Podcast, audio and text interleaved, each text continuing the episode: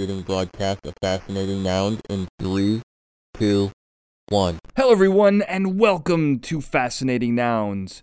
Now, if you are listening to this transmission, we are still the galaxy's most trusted source for incredible people, places, things, and ideas.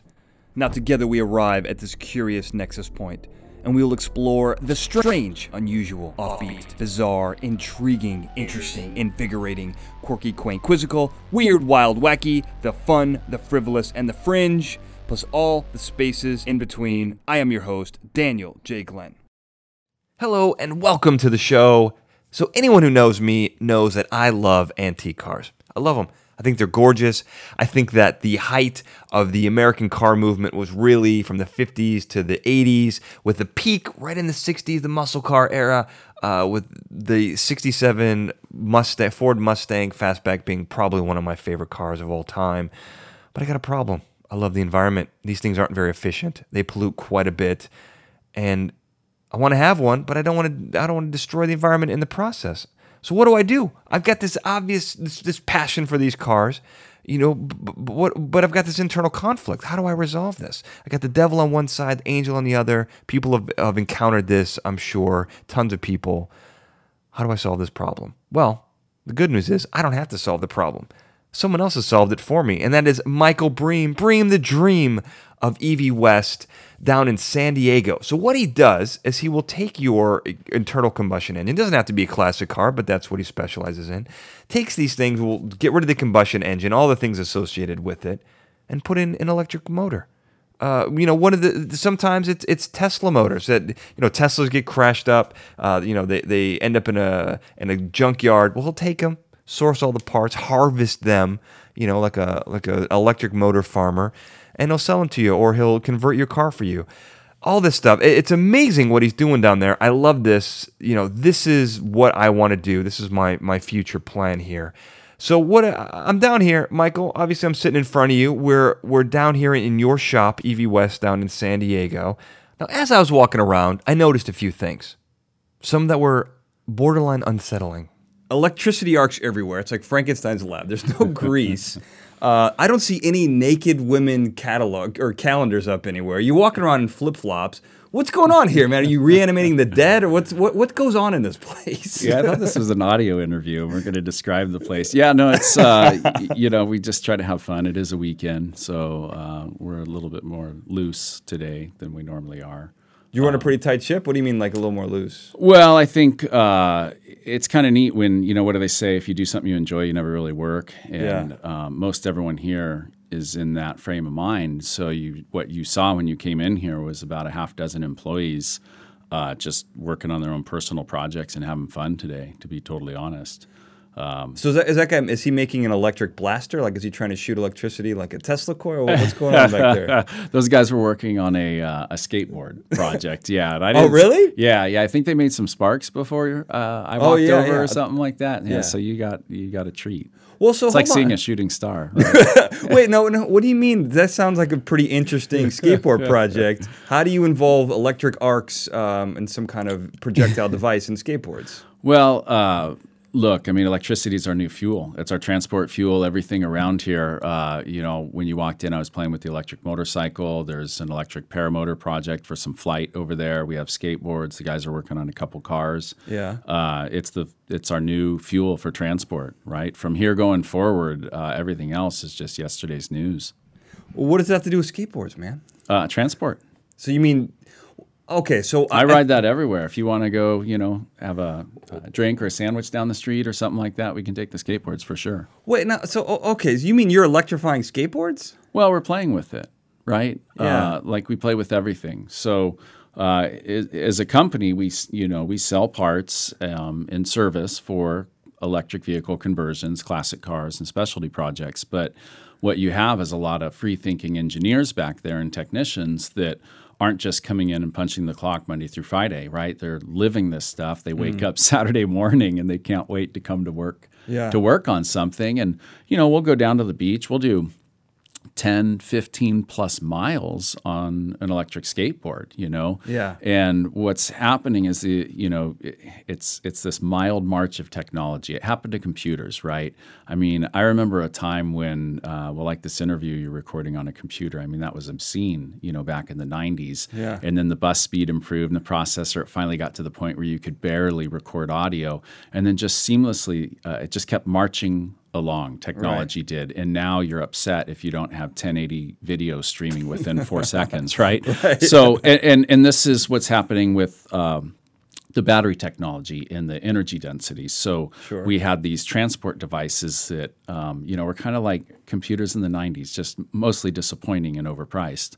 So people talk about making, uh, you know, transportation solutions for that last mile and uh, covering that. But what you see is technology advancing so quickly now that a lot of these solutions, the scooters and things uh, that were made for those situations, are now uh, almost turning into primary forms of transportation. Right. So uh, the advancement is just relentless, right? It just keeps marching forward. So Yeah, I mean, and I guess kind of, you know, it's like the evolution uh, of technology in a way because you started in skateboards. Yeah. I mean, that's kind of where you started in all this, which Well, is uh, no, you- no well, back further. So, uh, you know, born and raised Southern California, I'm Yeah. 48 years old. Uh, I graduated with a computer engineering degree, and um, computer to engineering. Right, and Okay. to say you started in skateboards is, you know, uh, I mean, that's a hobby. That's just something we do here in Southern California. We don't do it uh, on purpose or to pretend to be anything other than just, um, you know, filling the void, right?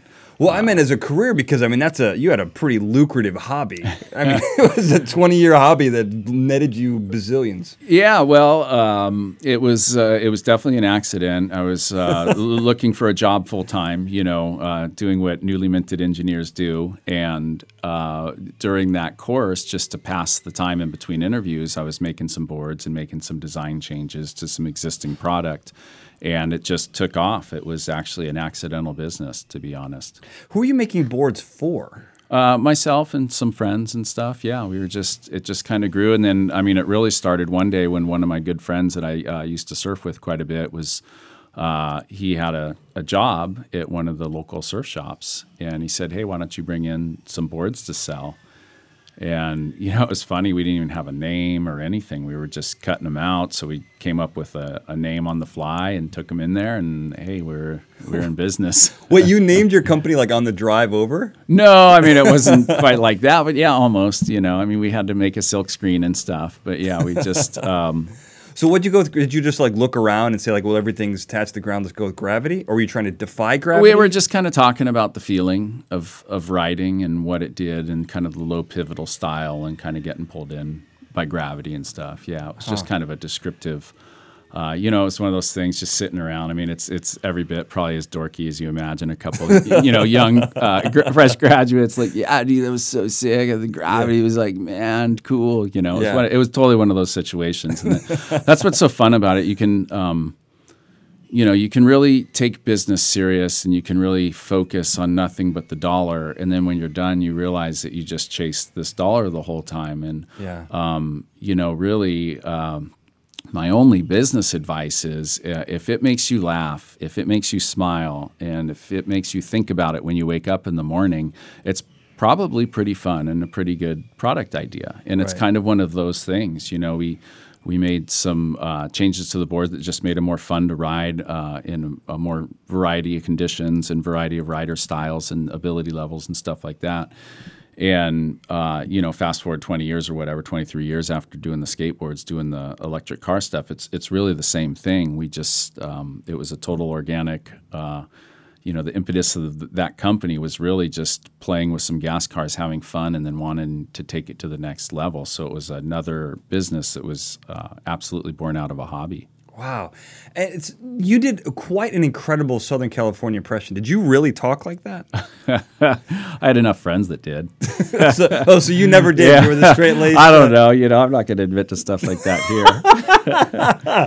yeah. Well, speaking of admitting to stuff, you know, I I, I, yeah, I I do a lot of research on people. I uncovered probably one of the first top, the, one of the first ten videos uploaded to YouTube of you doing some Tokyo drift style Oh, moves wow, on a yeah. skateboard. I'm going to put it up on the website, Oh, obviously. Uh, what happened? I, I don't know. I don't know who put it up because it wasn't you guys. So someone else has this Yeah. footage out there. It's extraordinarily. Well, we were out there. The, the funny thing was the Oh, you know the era- footage? You know well, you know, uh, some of it finds its way to the web. I don't probably know what you're talking about, but the, Oh, you the funny thing is, most of the footage with me in it is uh, resides on like VHS tape. yeah, I know, am I right. dating myself? VHS tape. And then we got into towards the end there. We I think we produced a total of uh, seven or eight company VHS releases before we went to DVD, and I think we did three or four on DVD before we went streaming. And yeah, Do you have and- these still? Are they in the shop? uh, yeah, I have archives. I, I you know, Oh. it's weird. I, I actually don't own a VHS player anymore. Wow, Um, that's and, not surprising uh, at all. You know, I figure sometime in the future I'll probably pull out the the, the ones that I really want to see and take them to a service. Yeah. and have it done and probably put it on YouTube or something. That's amazing. Uh, I'd love to see if you have pictures of the case. I'd love to see pictures of the uh, boxes. I put them up. Uh, that's fun stuff. Yeah, yeah. Uh, so, so you went from so you did skateboards, uh, extremely successful. Do you still you don't still uh, own? Did you sell Gravity? Yeah, yeah, I sold that a couple years ago. Did you? right, okay, so it's owned by someone else. Now, do you have any any say in it at all, or can they totally trash your name, or how's that work? Uh, yeah, no, they uh, they they bought it. I still have. I still get some stuff out of it, and you know, actually, believe it or not, I have a perpetuity clause to get free skateboards because I gotta. You know. Oh, really? Well, yeah, That's like a I- I- Dr. Dre yeah. style, like Easy E stuff that they did for the, the No, music and industry. you know the funny thing again, it's not royalties or money or anything. I just wanted skateboards. You know, I wanted something made with a little bit of pride. You know, so um, yeah, it was it was a good fun time. I I before starting that company, you know, being an engineer, I've never had a business class in my life, and it provided this great atmosphere to kind of learn business on the fly. And just having a college degree in engineering probably. Uh, helped me quite a bit with you know not uh, you know learning the business stuff quicker right there was Yeah. definitely i mean I, I took some lumps for sure early on just not knowing business um, and i know how to build a really good product uh, just couldn't uh, you know run a company well around that and over the course of the couple decades since you know i've i've uh, i've figured out some efficiencies anyways You know, Sure. we all make mistakes but um, i think the easiest, you know, best thing to do is just help help your business run efficient. You know, Right. don't make it burdensome. Yeah. Yeah, which I guess is kind of like what electricity is. It's an efficiency. So it all oh kind man, of goes yeah, back to right? Good- that- yeah, good analogy. I mean, yeah, absolutely. There's not too many things you can just make on your roof. Now, before we move on, I gotta, I, got- I gotta just get clarity on one thing here. When you say a perpetuity clause, can you call them up like now and say, "I'd like ten boards"? Can you send them to me? How does, how does that work exactly? Yeah, can it's give me actually an email, but yeah. Oh, in fact, I sent one yesterday for a couple boards for Christmas. But yeah, Really? yeah, absolutely. Yeah. oh my god, that's ridiculous! What a great. I mean, well, I guess, it's you know these are these are your children essentially. I mean, Sure. imagine being involved in a company and making all these design decisions over the course of a couple decades that Right. influence the look and the shape and the feel and the style, uh, and then it, it kind of goes away. Yeah, and, and I didn't have any say, and that that was a, a little emotional, you know, for would sure. imagine. When making that final. Uh, you know, the last time you ever said anything that influenced anything, you know, right, yeah, and then everyone just ignores yeah, you. you know, yeah. Well, that happened a long time ago. they just led me to believe that you know I Yeah. had a say. Wow, that's pretty cool though. I'm beginning to walk away with something that's a good golden parachute, in my opinion. Yeah, it was fun. A- Again, you know, uh, just a great time, uh, having a lot of fun and learning business. And you know, it's funny now being involved in the electric cars because uh, unknowingly both. Uh, businesses so far, both careers have essentially been in green transportation. You know, Right. we were really kind of pushing skateboards as, as transportation, city transportation, stuff like that, more than um, just going out for tricks. So, Right. Oh, that's interesting. Oh, so you have. Oh, I didn't realize that. Um, which is kind of. I mean, that is a really cool thrust because it's kind of what ha- made me resonate with all the stuff that you do because I'm really into that stuff.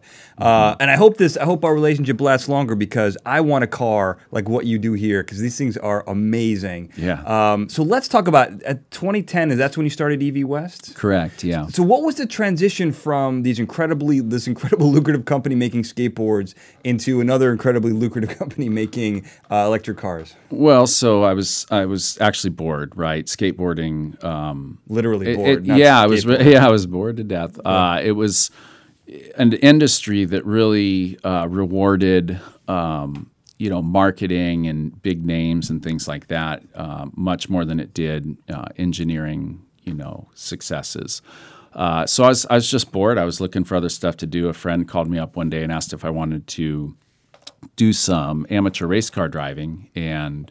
Uh, it's like, yeah, absolutely, let's do it. And we ran some. We built a car, and there was a small team of four of us, four friends, and uh, built a car, raced it, did uh, pretty well. We we actually won a couple races uh, after you know lear- learning the ropes over the course of a couple years. I think our second or third season we won a race, and then started winning some races, and that felt really good. Mm-hmm. And then it's weird how the mind works. It's like, okay, we we I kind of felt like, okay, we tackled that problem. What's what's next? Right. And uh, so this is now coming into 2010, and I've seen some articles on Elon Musk at this point. They had just started shipping the Roadster, uh, Right. just barely. It had been delayed and delayed, and uh, looked into it, and with some of the technology that was available, uh, decided I could actually build an electric race car, and started on that journey then. So you modeled yourself after Elon Musk? is what you're No, no, no, no. I, I was inspired by him. Yeah, I don't want to say that like it's all cliche and stuff because I think that's that's blown out, and people like to talk about the conspiracy stuff and people killing the. It has nothing to do with that. Once you get down to the numbers as an engineer, it's just simple uh, math. You know, the the amount of energy that you need to race uh, when you convert that into the form of batteries was just too heavy to be useful. And uh, as the lithium technology advanced and the motors and the controllers got better uh, the capabilities, you know, improved greatly, uh, like quite a bit. And so we we built a car. We ended up um, entering and racing the Pikes Peak International Hill Climb in 2012. It's the second oldest car race in America, behind the Indy 500. So we wanted something that was. Not the Cannonball Run, isn't that? Yeah, the- right. Isn't that the? Uh, well, you could have done, but isn't that the? We're not one? talking popularity. We're talking oh, oh, oldest. okay, yeah. okay, okay, you okay. don't have to be popular to be old, but uh, yeah, no, it was. I mean, it's a very, very well respected internationally. Uh, you know. Venue for for racing and they Well, it's difficult they- too because it's a seven percent grade up twelve miles or something. Up yeah, fourteen yeah, it, feet. uh, yeah. For those that don't know, it starts at nine thousand feet. The summit's at fourteen thousand feet, so it's up there. Most athletes will uh, actually use oxygen running the course. Uh, 156 turns. You know, most of them Wow, yeah. hairpin turns over uh, uh, just over 10 miles or something like that. So uh, it was fun. It was a total blast. We built a car, uh, took it up there. Uh, ran a fantastic time, beat every car in the vintage class. We set a record uh, for street legal electrics that year, and it was really, I mean, that was that, that was it. That sealed the the fate of our future. You know, um, Does your record still stand? uh, no, it was actually taken last year. Uh, another street legal guy, a guy gutted out a Tesla, and they actually took our record. So we're taking our E E36 M3 back up next year and seeing if we can get it back. Wow, that's crazy. Yeah, we, uh, you know, you got to kind of like we did it. We really wanted to go back sooner. We were just kind of waiting for an opportunity, and you kind of need an excuse, and having your record beaten is the perfect excuse. Yeah, absolutely. I would. I wouldn't let that stand. Um, and it doesn't sound like you're going to either. No. so, so how did you build a car for that? I mean, because it's not only about power, um, but also I think I was in one of your interviews. You made an interesting point on the difference between electric car and uh, and gas cars or combustion engines, I should say, in that. Um, when you're using a combustion engine, it requires oxygen to come in. And as you mentioned, athletes are using oxygen tanks, it's very thin. Essentially, an electric car seems almost perfectly suited for this type of run. Is that, or at least it's an unfair advantage? Well, yeah, I mean, um, And not unfair, but I mean, like, you know, it's something you can capitalize on. I don't think it's unfair. I think what it is is um, you start seeing uh, huge obvious advantages to electric propulsion, right? And as the technology improves, capability improves, and the advantages become more clear. Um, you know, we're in a early adopters phase right now, and um, I'm not saddened by it, but I definitely know the majority of people are going to go electric because it's a financial decision for them, right? So early on, there's uh, you know, kind of the forward-thinking, kind of progressive people are solving problems and putting up with a little bit of you know whatever you want to call it range anxiety or working around a limited charging network things like that they're the early adopters. They're the ones really investing the time and energy to get this thing going. Um, and now you can see you know wh- where it's going. Like all of these little advantages everywhere from the cars just being safer you know from the standpoint of uh, a combustible fuel fire. You know, Right, uh, right. yeah, it's great. We actually have statistics now. I think uh, Elon Musk was touting um, based on just Tesla alone, uh, in number of fires per million miles is how they measure it, and they're they're right now at a factor of eleven to one safer than a combustion car, right? And I think you're going to see this improve, and and uh, the public perception is going to change, right? Yeah, but I mean that seems. I mean that's great, but it seems obvious. If there's nothing that's going to explode, of course it's going to be safer. Well, I mean, you like can they- electrocute yourself, I guess. Well, yeah, and you can't ship gasoline through the mail, but you can ship a battery. So there's obvious Right. advantages. I mean, look at the indoor Right. market. Uh, you know, we um, one of our early customers uh, that was doing a huge number of conversions was Zamboni. They were making uh, the elec- Oh, right, right. okay. because this is a Oh, real problem. I mean, this is a real health problem, right? Like kids are actually injured by the poor air from the combustion engines in some of these ice rinks, right? They they actually Oh, 'cause you had some can't- that asthma makes so problems. much sense. Right, right. And so you know, and there's so many situations like this over and over. I mean, Yeah. you know, from uh, we've helped people work on you know everything from indoor construction equipment to Oh, right. uh, you know um, uh, a famous uh, musician insisted that his whole set was on solar, and so they had to charge these batteries on solar. And there's all these things kind of coming out, and you realize talking to more and more customers. I mean, I've got a customer that uh, made himself an electric snowmobile. He lives up in Canada, and he actually charges a battery bank from a water wheel. Uh, yeah, Wow. Right, and it was made in the late 1800s. The water wheel was so. Um, you, you realize how easy it is. You know, all the cars, all the stuff that we were playing with in the back, right? All of that stuff we charge here uh, with just our small little system on the roof. We just have a Right. small little solar system. We made our own Tesla Powerwall. Uh, and that's what we charge everything with. So we essentially drive for free. You know, we uh, produce all of our own fuel in house. That's insane. Well, and it's it's crazy because I did this other documentary about this small community, and and one of the things they did is, this is in the '60s and '70s and '80s. They were their goal was to get off grid that early, and it was funny. While I was talking to them, one of the interesting things is the the technological edge are these advanced batteries and being Yeah. able to use them, but they're being charged, and people are going back to this very archaic form of creating energy, Right. which is water wheels or the Right. sun or windmills. Yeah, know, right? Because windmills were, the universe. no, yeah. it is because it was what they were using Yeah. on you know in rural farms to, to power Isn't their. it? Fa- I mean, it's it's real, crazy. it's so fantastic. I mean, we got into this. I mean, I have to admit, we got into it because of racing. We wanted to do cool stuff, and then we started doing the vintage cars, and we found ourselves in a position now where we're taking you know modern drive lines out of cars that you know maybe hit a tree, and the rest of the car is no longer usable, and you have this old car that has this old antiquated engine technology. It's essentially not usable anymore, Mm-hmm. and you take the working bits out of both of those, put them together, and then you fuel it with solar, wind, and you all of a sudden have literally the most sustainable model you can think of for transportation. You know, Right. and that wasn't the goal. We were really just trying to create cool cars, right? Cool vehicles and, and things that are fun to drive. Well, I got to tell you, one of the things I love about this, I, I love antique cars. I had a 1950 Plymouth for a long time. Uh, I've always wanted to know how to work on cars, but the problem is I never really had anyone to teach me, and it takes forever to learn, and I never had the spare time. So I had to get rid of it. I couldn't really, you know, I couldn't really maintain it. But the, I, and, and they're also extremely a lot of pollution. They don't get a lot of miles of the gallon. You know, this was a straight six, which is you know an inefficient engine. I love the idea of taking an old car, you know, like an old car, taking out the engine, putting in an electric engine, and driving around in a classic automobile that you charge with solar power. I love that idea. I want this thing. How can I make it happen? Yeah, uh, we have a website. Oh, yeah? I'm kidding. Uh, no, I mean that's that's what we do. It's fantastic. I was just listening to you. You know, just that that. Uh, it sounds like you have passion already. love like it. you really want Oh, this, want and, and we we hear that in a lot of customers because, uh, you know, quite frankly, they just get it. They they see that this is a sustainable loop. I mean, we're kind of isolated here, right? Like we could lose uh, power, the rest of the world, whatever. Yeah. Uh, I'm still driving to and from work. We're still having fun. We're still riding the skateboards and doing donuts in the race car, and you know our world doesn't really stop. And you think about um, how much safer that kind of makes you in a way, especially some of you know we saw what happened last year in, in uh, you know down in the Caribbean and Puerto Rico and places like that. Uh, and so now you're seeing this whole kind of sustainable culture, right? So, uh, you know, Tesla put a huge power pack, uh, Powerwall on the island of Kauai, and now you kind of shift to that's your fuel now, right?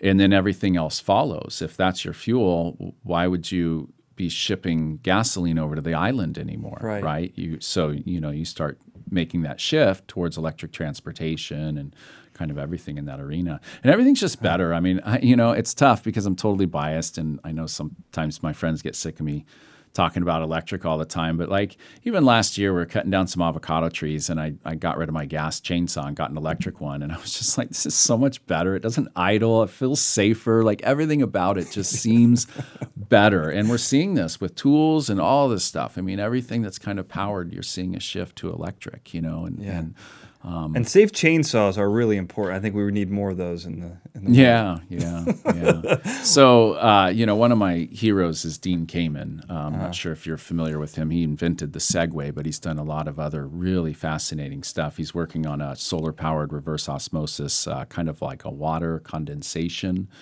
uh, filtering process for poorer countries, basically pulling water out of thin air using solar power. The guy's amazing. Um, and so he he now is doing a lot of stuff with robotics, and you're seeing this energy density in the batteries being put into products that are helping um, you know veterans and disabled people actually live a normal life. You know, so it's not just all fun and games and skateboards and stuff. The actual energy density and the power density and the technology is being used in these applications that are, I mean, just absolutely life changing uh, for some people. You know. Um, and that's uh, it. Just kind of goes along with uh, the territory, all electrics. You know what I mean? You're not going to Yeah. have some gas powered prosthesis on your arm, you know. Yeah. And so we've really been waiting for this, and and you know we touched on like the scooter companies earlier, and a lot of this big money being put into these projects, and um, you know I, I call it the unintentional kind of advancement of the technology because um, they're they're paying this money. They have investor money to put all this money into the segment, and the result is a lot of advancement in that technology that then can be used in applications that weren't even thought of uh, Right. previously. Right. Right. No, it, it makes perfect sense. And I got to tell you, I'm I'm kind of a paranoid guy. I love the idea of having my own power, and I've seen way too many zombie movies and apocalypse movies to know what happens when you don't have power, you don't have food. If you can grow your own food and make your own power, you know, in the inevitable zombie apocalypse, you'll be fine. Yeah, I mean, uh, it's funny because in my lifetime, you know, when I grew up, Mad Max was like a really cool film, and now I look at it and I'm like, that would never happen. We just have solar panels. yeah, yeah, it is ridiculous. so yeah, it's it's pretty funny. It's funny you mentioned that 'cause I just watched Fury Road, and I was Uh, blown yeah. away by how ridiculous it is. Besides, like how well, the shot. new one, you can't count new movies. They're just trying to entertain you. They're not doing it from their heart and their soul, right? Somebody fair. back in the day truly felt that that was what it was going to be like Armageddon when we're running out of gas. And Yeah. the original Mad Max was a fantastic movie because it was somebody's vision of that. The second one was just like, you know, somebody blowing up a CGI budget or something like that. Right. really. No, but- that's fair. But, but, um, you the know. same guy though. I'll tell you, the same It's the guy. same guy. Road, yeah, there's just a different audience nowadays. Yeah. I'm- you know. Well, no, and I agree. And and uh, look, I, I've wanted to have an electric car forever. I have a Prius now, which I'm like halfway there. Uh, the problem is that I live. I'm probably one of the few people who it would be very difficult to put in a charging station. I live in a large, an old residential complex in Los Angeles that ha- doesn't have the infrastructure for it. Uh, Well, it would just take. right. I would it would require them changing and giving me an option to charge because there aren't charging stations around that I could go to. It's difficult. What what do people like that? What do they do? Well, so mostly that's fueled by misconception. I mean, they talk about you know, the network. Um, Most of my comments are fueled by misconception. well, no, it's not you. I mean, this is uh, this is fantastic because you you echo the same kind of thoughts that the general population does, and th- this is difficult. But uh, you know, uh, I don't know of too many buildings that don't have electricity, right? So the infrastructure is already in place, right? We've built up this great electric grid in the United States, probably one of the most uh, reliable grids uh, in, in as far as coverage in, in the whole entire world, right? So we're already there. The infrastructure is there.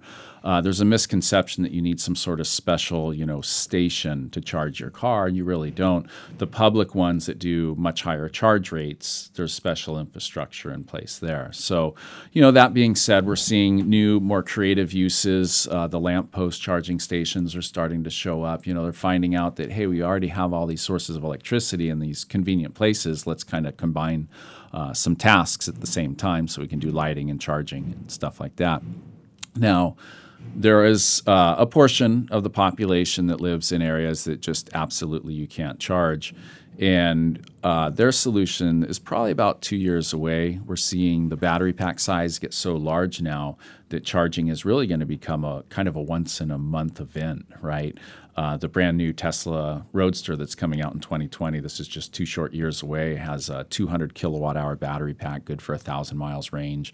You know, now you're getting into okay, uh, the average guy drives 12,000 miles a year, so you're going to charge your car 12 times a year you know so mm-hmm. once a month you go out to dinner and a movie and you go to a public charging station and then you're good for all your traveling that month or something along those lines. So uh, the energy density is going to get to a point where it's going to again like i was saying earlier it's just going to solve all these problems and open up new applications you know. Uh, something that we're going to see expand real quickly is flight you know. Mm-hmm. uh, once i mean it's already there. We've already got a lot of electric projects going in the air.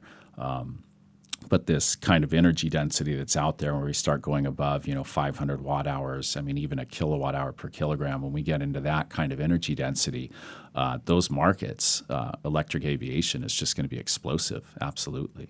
I think so. You know one of the things as you're mentioning that I think getting the public to trust that someone's charged the battery when they're taking off in an airplane, at least, you know, obviously you can run out of gas, but most yeah. people, you wouldn't think like, oh, they forgot to fill up the tank. Of course that happens. But I think, you know, more of a fear would be, hey, did they charge the battery on this thing? You know? Yeah. Uh, that can I, be scary because then, then, you're right, done. Yeah. Uh, you know, it, it, depends. I mean, this is you know now we're talking so far out there. There's nothing kind of jet or turbine sure. electric okay, yet, so we're we're playing with prop planes and stuff like that. Um, you know, a, a, real world example like today, as we sit here, um, you know, Pipistrel makes a little tiny electric plane and they use it for uh, trainers. And so the students go and they practice takeoffs and landings, and they're doing this over and over and over. And you know, here you have something. Okay, they're not burning fuel anymore. Uh, they've reduced their carbon footprint. They've reduced their noise. They've, uh, you know, it's a safer plane. Um, so you know, it's an improvement all the way around, and you know, I think as humans, we all like improvement. no, that's so, that's true. Yeah, you can't fight it, right? I mean, you can't fight some of these things. It's it was easier a couple years ago when it was, uh, you know, painfully expensive, right, and heavy and just tough. Um, but uh, one by one, these barriers are just lowering themselves, and it's the the entry is much easier. Well, and, and I love the idea because kind of you know what you mentioned about you know filling up you know charging your car you know once a month or whatever. It's interesting because right now it, it the way you charge a car parallels getting gas. You know, the, the typical charge goes for this basically what a gallon of, or a tank of gas will get you. But once you start separating that and you start doing it once a month, then I think that becomes extraordinarily appealing to people. Uh, I think that that could be, that's a really big selling point. Right, because you know, I mean, I'm an advocate for electric, but it's not fair to say if a car goes 400 miles and electric goes 400 miles are the same because you can fill a tank of gas in a couple minutes, and you can't do that with electric. So right. you really have to plan out that 400 miles well. So to really be almost on par, the electric car almost needs to go, you know, 800 miles or something like that, where you can just kind of, in a moment's notice, run, jump in the car, and do a road trip, so to speak. You right. know, at least get you to that evening where you could charge overnight and wake up with a full charge. You know, I mean that's the that real beauty of driving electric is every morning walking out to your car, having a full charge, and knowing I don't gotta do any last minute stops at a gas station or anything like that. I mean right. that's actually the the uh, and I'm sure your listeners, if you drive an electric car, you're probably sitting there nodding your head right now, going, yeah. "Yeah, that's actually the best thing about driving an electric car is I never have that, you know, because it, it never fails. The one morning you're late is the one morning you get in your car and the tank's on E and you right, gotta go by the course. gas station. There's a long line or whatever it might be. So every morning, uh, you know, my wife and myself, we both drive electrics. We wake up full charge, ready for the day wherever we're going to drive. Yeah. Do you ever fear? You know how kids sometimes rebel against their parents. Do you ever fear that your kid's gonna just get the biggest gas guzzler and drive around in a, in a Hummer H3 or something? Oh like no, that? we're an equal opportunity family. We go to Monster Truck Jam and all that. I mean, I'm a gasser. You know, I still race a gas car. I still have a gas dirt bike. Yeah. I mean, look at. Um, a lot of people are hearing this. Are you okay giving that information out there? Well, yeah, because um, there's no marketing facade here. We're just having fun and we're making neat things. It doesn't take away from anything, right? I think Right. that's uh, another misconception that we're coming in and taking stuff away, and we're not. We're adding to the symphony of power plants, right? Uh, you know, you can you I can like that. turbocharge, you can supercharge, you can do all these things. I mean, there's rotaries. I mean, they're making engines now with variable compression. I mean, wrap your mind around that. And the technology is phenomenal. And, and as a power guy, you just want to see all of this stuff succeed. Yeah. Um, but as a betting man, I'm going to tell you, I know which one's going to win. It's going to be electric. I mean, the advances that they're making, the torque, the power. I mean, it's just crazy. I've no, you know, our, our our car out there, our race car can spin the tires on the freeway at like 80 miles an hour. That's just absurd, and it's just something that we just kind of tinker with, you know. Yeah. Um, that's the future. It's fun. If you're a car guy, it's just like the most exciting time ever. Well, it's interesting that you know, because I love cars too. I'm not, like I said, I'm not good under the hood, but I love. The, I've always loved the history of cars. It is amazing to me uh, that there are very few technologies that have lasted and have been outdated for so long. I mean, obviously, electric cars have only really been viable as long as the battery pack has been light enough to be able to carry around and hold enough of a charge. But essentially, the internal combustion engine hasn't really changed in a hundred years. Um, that's really bizarre. So this this evolution to electricity is a huge technological evolution, especially socially. But you know, from from from an elect- from a uh, an invention standpoint, it's big too. Yeah, and you know, unfortunately, you can't talk about this with a little bit of politics because uh, all of these advancements that we've seen uh, focus on regulation, right? Right, what course. what most people, I think, it's not super obvious. Uh, anything more efficient is almost by nature more powerful. You're putting you know more energy Mm-hmm. into driving and then then in, efficiencies. So you know now we're seeing seven, eight, ten speed transmissions. I mean, all of these uh, you know advancements in combustion really just to lower uh, the emissions, right? And so the electric cars uh, were originally um, funded really because of this. You know, some of uh, Tesla's funding was done with zero emission credits that other automakers had to pay in. Uh, because they weren't making, uh, not everybody was making a Prius 10 years ago. you Right. know. And um, so here, you know, okay, fast forward 10 years, these regulations that everybody thought would be job killing and, and stifle, the, I mean, they literally thought it was going to stifle creativity and the advancement of technology and did absolutely the opposite. It made technology flourish. I mean, now California is like a world leader in building efficient driveline systems. You know what I mean? Like, Yeah. uh, as, a, as a lifetime Californian and as a you know American, I mean, this is the most prideful thing ever. We've had the big three automakers forever, and they've really lost their global influence. And then all of a sudden, we have this fourth American automaker, and uh, they're just championing it, and they're taking Right. over the world. I mean, their sales, you know, they're opening up a factory in China, and they're doing all this stuff, and they're just going um, full speed ahead, you know, and um, it was a direct result of literally just trying to regulate our transportation to be cleaner. Well, I mean, yeah, you talk about conspiracies, and I mean, it's you know, oil's had a grip on the United States forever, and I think this flies in the face of that, especially when you're getting all your energy from solar, uh, or at least most of it, uh, when that's a possibility. Yeah, and there's no conspiracy. We want to be Oh, super clear here. There's there's uh, it's just financial, right? You have guys. I mean, um, sure, GM bought a bunch of you know cable cars back in the day and dismantled them. Is it really a conspiracy? No, it's just sure it's it's bad for the public, but it's good for their business, right? Um, they're doing what they should have done for their business. I'm not defending it. I think it was terrible, by the way, but um, none of this stuff. I mean, I, we hear it over and over. Electric cars are kind of fraught with this whole like, oh, there's a conspiracy to keep them down.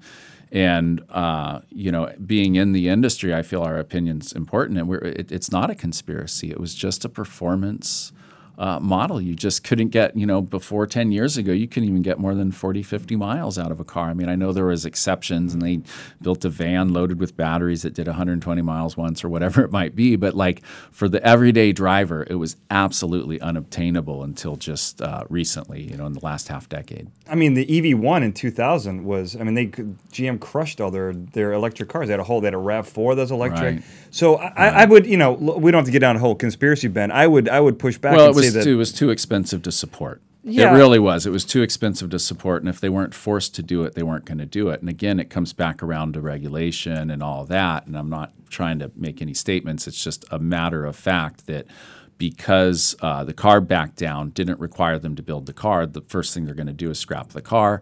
If they had examples of it out there, they would have to support it, and that's expensive. So at the end of the day, it's it's is bore it's super boring. I'm sorry for the conspiracy guys, but it was just a corporation making a business decision to spend less money where they weren't required to. You know, then you fast forward, and you know the big winner there was um, some of the foreign automakers that made more efficient cars like the Prius and stuff like that that came in soon after.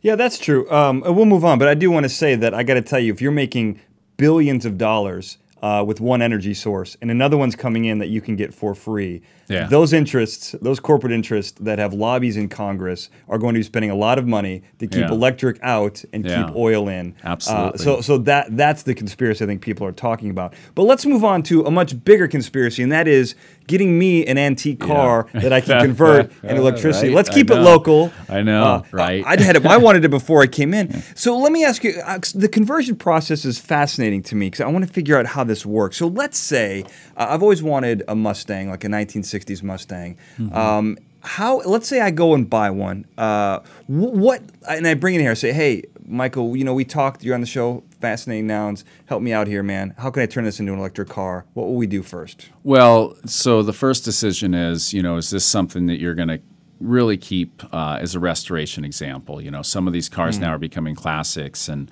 um, so there's kind of a fork in the road. We do most of our work, about 60, 70% of our work is what we call reversible.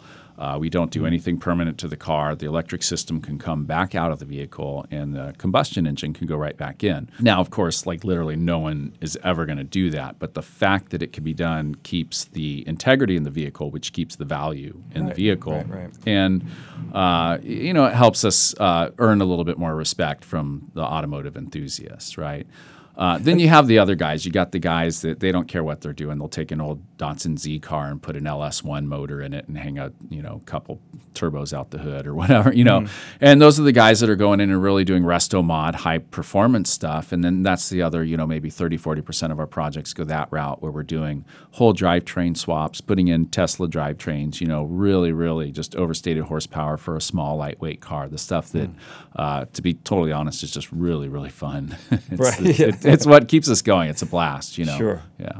Well, so a guy like me, I just want, I've always, always wanted an old muscle car, but I don't want the V8 engine. Uh, I want to have an electric car, but I want a cool looking car. That's really the, Yeah. the- that's really the truth. Uh, you know, the, I love that the the feature because a lot of the cool videos you have up, it, it is a really cool feature, especially with the Volkswagen Bug. You talk about a lot of this because that can be more standardized. I'm assuming, Right. Because they were so similar for so Well, same long. with the Mustang, right? It's an extremely Oh, yeah. popular. Yeah, same that's fair. thing. Camaros, all those early cars, and we've developed systems. I mean, that's essentially what we do. Um, you know, we do a lot of integration where we do engineering on the car. Uh, create computer models, create parts that bolt into those factory setups. In the same way that the Ford, you know, any 289 will bolt into any old Ford Mustang, we can make those very same mounts and bolt an, any number of uh, power systems at any price range or power level into that same space. Well, you know, and it's all well and good to say like, hey, you can bolt this here, put this here, we can remove it. I don't know how to do any of that stuff. So if I've got to remove the, let's say I've got a car, so I've I've got a car here. Um, let's say it doesn't run. Okay, so I have it towed here, and I say, hey, let's let's get to work on this stuff. How what does pulling the engine look like? How what do you have to pull out, and then what do you put in to replace it? just about anything that stinks or leaks or smokes comes I out. I love right? that, So, yeah. yeah. You know, you, you would pull you know typical stuff, right? The gas tank, the engine. You know, depending on if you're doing a Tesla system or not, maybe the transmission and drive line. Uh-huh. Definitely, you know, all the exhaust and just you know all that stuff, right? Fuel system, the canisters, um, radiator.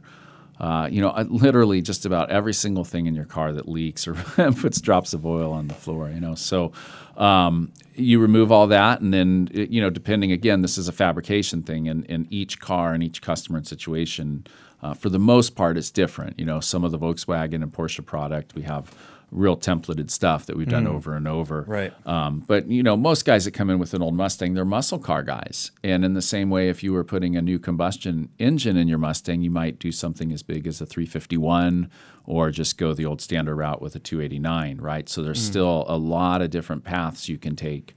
Uh, you, you know, we and we see this today. I see old classic Mustangs that are just completely built, tons of aftermarket parts, nothing original, And then there's other ones that look like they just rolled off the showroom floor in the late Right. 60s, you know. And they're both perfect, right? There's plenty of examples of both around that it's, you know, neither's wrong. They're both uh, respecting a car, and that's fantastic. So I could, so I essentially, if I want an electric car, the ideal thing would be to buy a car that doesn't have an engine, that doesn't, the least amount of stuff is better than essentially is what you're saying.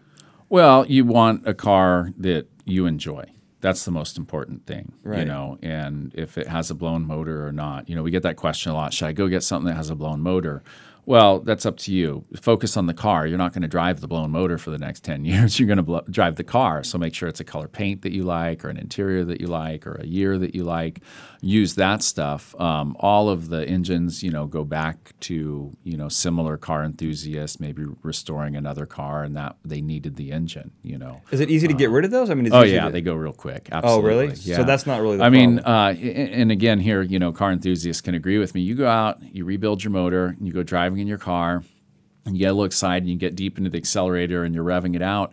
And there's a small part of you that knows that's one less rev you're going to have on that motor, right? Uh, combustion engines have a fixed number of revolutions, you know, sometimes more, sometimes less, but uh, they pretty much always give up the ghost after so many miles. And so I've never thought a of an engine like certain that. sadness in driving a built motor hard. I mean, we have it when we race. You know, every single race, you know, you have this. I can drive the car harder, but I want the engine to last. but it will die sooner. right, and so you're Jeez, man. subconsciously holding back. And in an electric drive, especially like these AC brushless induction motors that we're using, there's none of that. And so it's just pedal to the metal, you know, full time. uh, they- in fact, they like to run cold. You know, you run out uh, middle of the night, run to the supermarket or something like that. You get in the electric car, turn the key on, and just stomp on the gas pedal. There's no warm up, you know. Right. Um, so it's it's a little bit more. The fun factor is a little higher, and you don't have that worrisome. Oh, I'm killing, you know, the seals in my motor, my valve guides. You just don't have any of those old combustion worries that I used to have, and you know, after you run in your car hard, making sure you cool it down properly. I mean, all that stuff. It's just I, I don't miss it. No, I, I don't blame you. Um, so let's say I have this car, I come to you. How much would it cost in general to convert it from the late '60s mu- Mustang muscle car to uh, the the uh, electric car that you know the world will love? Right. So standard parts and something like that, you know, you're about probably sixteen to twenty-five thousand. You know, sixteen on the low end system, a single motor, keeping the stock drivetrain, you know, retaining the stock transmission and all that. To more wild stuff at about twenty-five. That'll buy you anything from a twin motor system with a long range battery to a Tesla drive.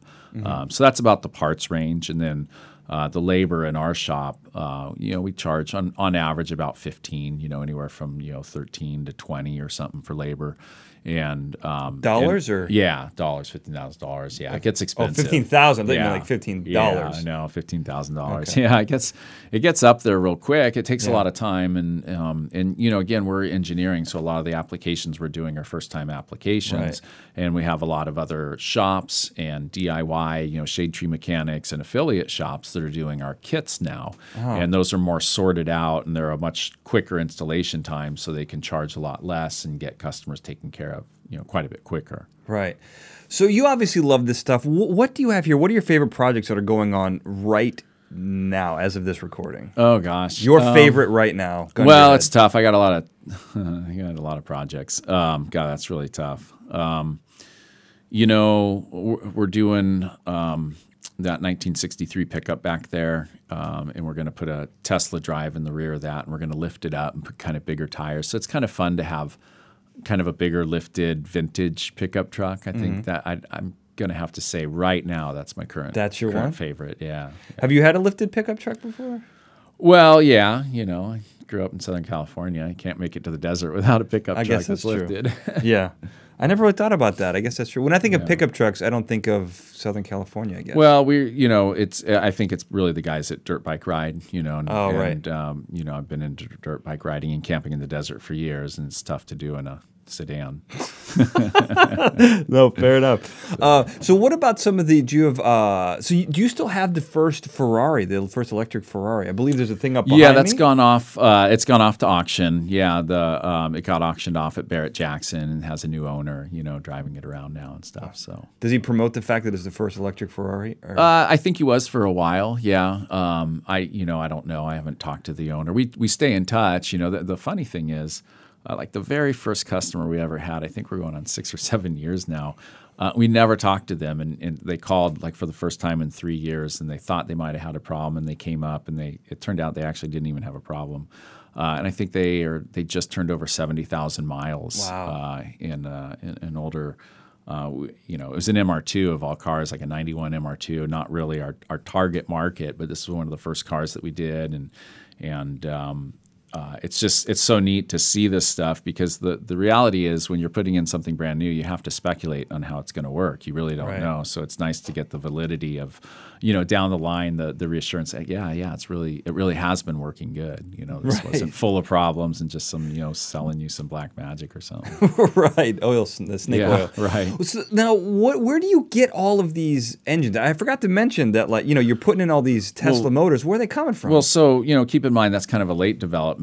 You know, Okay. most all of our business uh, is um, with motors that are made right here in California. We've got a company that we work with called HPEVS up in uh, in the Ontario, California area, and they make uh, a motor right here. And um, you know, we've sold thousands of them. There's tons of cars driving around on these little AC induction motors. You know, so again, another Wow. thing where this kind of industry popped up and now you have you know several businesses like ours that sell and install and engineer systems for these motors you know that didn't exist previously Wow. And but some of these, a lot of a lot of the ones that are coming in from Tesla, you you just you you buy smashed up Tesla cars? Is that how? yeah absolutely Is there yeah. enough of them like a supply?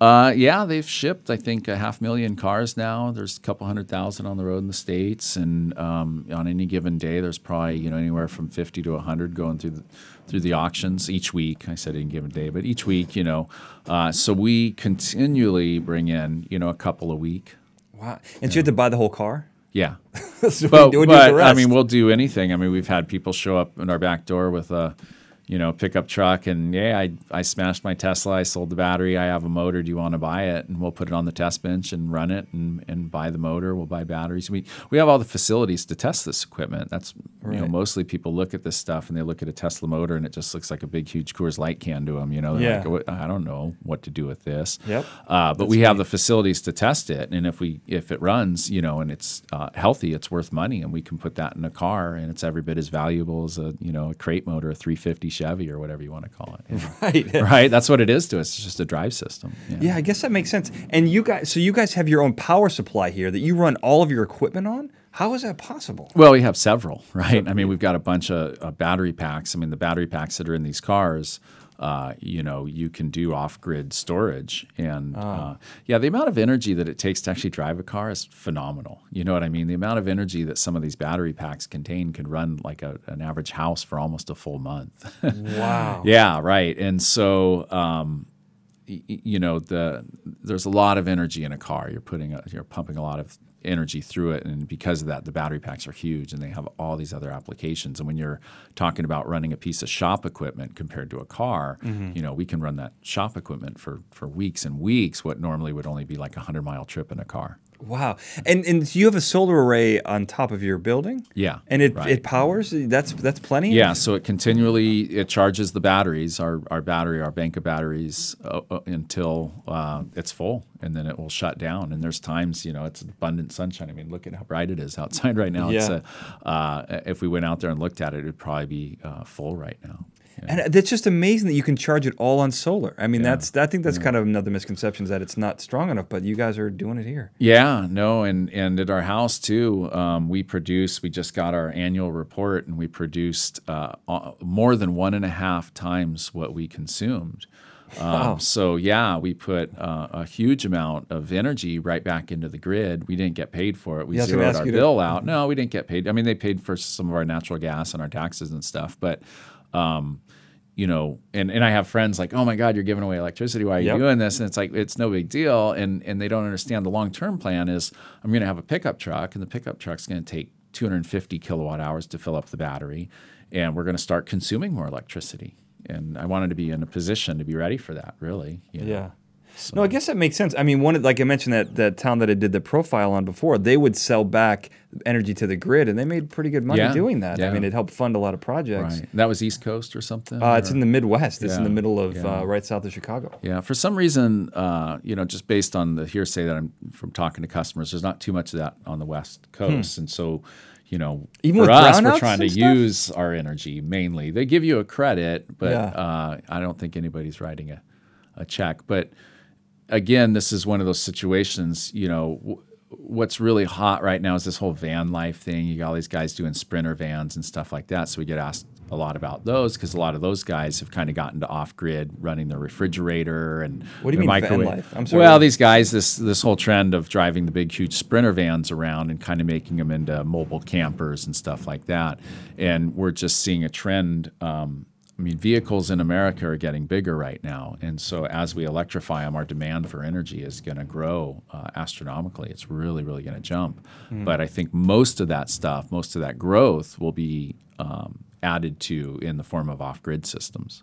I don't think I've ever heard of that. I mean, whenever I see a sprinter van, they kind of freak me out because they look Yeah. like it's exactly what you would kidnap someone in to keep them. I always think that there's someone banging on the inside. They're really scary yeah. looking. Yeah, So well, there's people people, are living in living, in, these. there. Yeah, yeah, it's a big, it's a big trend. I mean, it's Never you know, you, you go along the coast and there's guys that I swear you see every single day, and you know, it's not a bad life living in a van, but you're at the beach, you know, surfing, living the life. But I guess. um, but you're seeing more and more of that. I have a, a good friend of mine that just set up some panels out in the desert, and he's gotten into electric dune buggies now.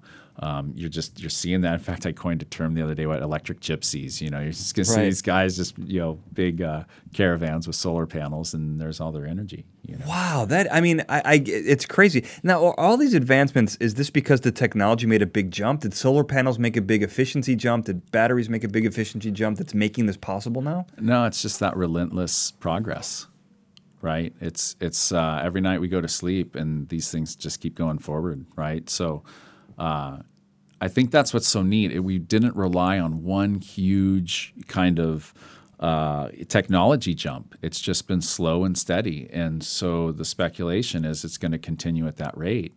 And when you start penciling out that rate and energy densities, you know, all of a sudden, like I mentioned earlier, all of these new applications open up from you know big rigs, long travel trailers, airplanes. Uh, I mean, we really want to get to the point where we can electrify uh, big cargo ships. Right, they're the dirtiest of all the polluters. They pollute Yeah. that heavy oil or whatever they burn.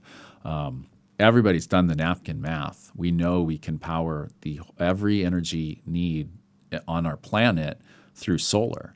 And the argument has always been, well, you can only do that when it's sunny. And that was answered now with batteries. So now all of the pieces to the puzzle are on the table and we're just taking time to assemble it. But that was the big holdup. You know, you kind of had to have the solar market develop that could create all this off grid energy. Uh, and now, you know, now you're seeing these huge off-grid systems. You know, um, for your listeners, the one in Australia that uh, Elon Musk just did, he actually bet them that it would be up and running and pay them back in a certain amount of time, and he won the bet because it did perform and did deliver.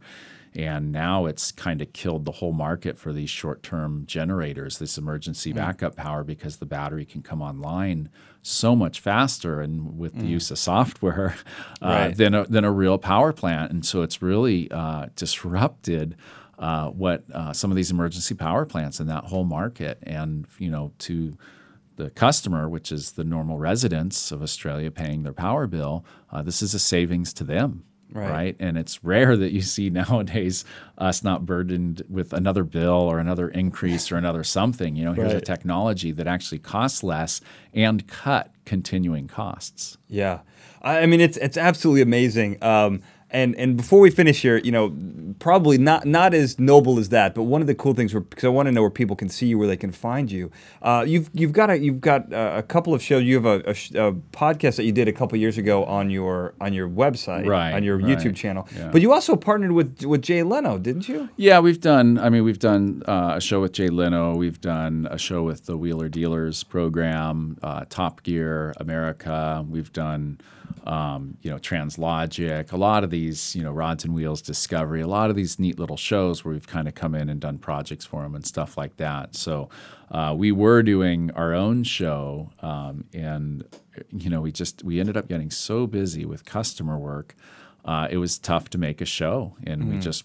literally ran out of time. But we were doing something called the EV Show, and we're going to try to to get back into it. We've hired some help. We've got some more people in here now, and we're going to try and get back to those original roots. We had fun, right, making the videos and kind of showing yeah. off some of the stuff that we were doing. So um, we're gonna, you know, we're gonna get back into it. If you cut the time down, it'll make it easier. Yeah. an hour's a lot to fill. It's funny because that was like that's uh, that's the number one thing with it. Our number one change to make it easier. We were Yeah. just we were trying to do too much, you know, and we'd never really done a show like that before. So Oh, it all, it all worked out. And so, where can people find your shop? Are you guys online? Obviously, I'm in your shop. I found it, but how can other people do it? yeah, you know, uh, the light engagement that we like is usually through social media because that shows what we're working on, you know, and Instagram and Facebook are our main avenues there. I'm sure just EV West in the search bar will pull it up. Well, and now I can put it on the webpage. Yeah, you know, and uh, the website is really an e-commerce store. So when Mm. you direct people there, they're kind of like, "Oh, okay, I'm just here to buy a motor or some batteries." So it's a little boring, you know. So we kind of direct people to, you know, just really anything on YouTube, Instagram, or Facebook. Uh, type in EV West into the search bar, and you'll probably find some pretty fun stuff. Yeah, I'll, and I'll have links to all this stuff. And also, you guys have an active landline phone number. Um, I know because it went off earlier, and you can leave a technical message for Michael, and, and Yeah. he'll get it. It may be recorded into you know into someone else's podcast. We don't we don't do tech calls on the weekend. It's pretty interesting Yeah, stuff. we do do tech calls. I mean, that's one of you know. Uh, so part of the business model here is, you know, you're a guy, you're talking about your Mustang and you want to Mm. build your Mustang. So you have a need to actually purchase parts, right? That's true. Now, all of these parts are new because the whole market's new. So a lot of the stores and the outlets that resell these parts haven't even installed them themselves or played with them. wow. So that's really the the reason why we're here is because you can see about 80% of our facilities have really filled with an installation facility to actually build this stuff. So everything that we sell on our website, we've installed. So we can support it from the standpoint of we've done this before, and so we can kind of help people with a lot of the the you know questions that come up with these systems. No, it's incredible stuff. I mean, I highly recommend it. And we're going to take a walk around the shop. I'm going to put up some videos and check out some of the cool projects and your skateboarding skills, which we talked about earlier. So look for that on the website. Uh, Michael, thank you so much for taking so much time you. out this for was this. fun. Thanks, appreciate it. Thank you. And I want to thank everyone for listening. Have a good night. Fascinating Nouns is a Glencoe production and is hosted and produced by me, Daniel J. Glenn. The show producer for this episode was Sarah Brandt. The Fascinating Nouns introduction was produced by Daniel J. Glenn and E.A. Barrientos with music and sound design written and performed by E.A. Barrientos. Go to fascinatingnouns.com to learn all about the show, listen to past episodes, check out the guests, and even subscribe on all the major platforms, including Google Play, TuneIn, iTunes, and Stitcher. And you can also follow the show on social media. You can find links to the show's Twitter, Facebook, YouTube, Pinterest, Instagram, all that stuff, bottom of the Fascinating Nouns webpage. Also, you can subscribe to the newsletter where you can learn more about this, behind the scenes stuff for this and other podcasts, including my latest podcast, Fascinating Gadgets, Gizmos, and Gear Based Technologies, where you can find at f-bt.com. That's f-bt.com. Say it one more time, f-bt.com, where I take pop culture technology, things you find in your favorite TV shows and movies, and take a panel of experts, scientists, and we break down how to make those things in real life. We've got all kinds of things, including the T1000 Everlasting Gobstopper, portable hose from your favorite Acme shows, and even Dr. Octopus's arms. Uh, I love comic books, so a lot of comic book stuff in there. FGGBT.com. And if you like those two podcasts, you love everything I do, go to danieljglenn.com to find out more. Thank you for listening. End of transmission.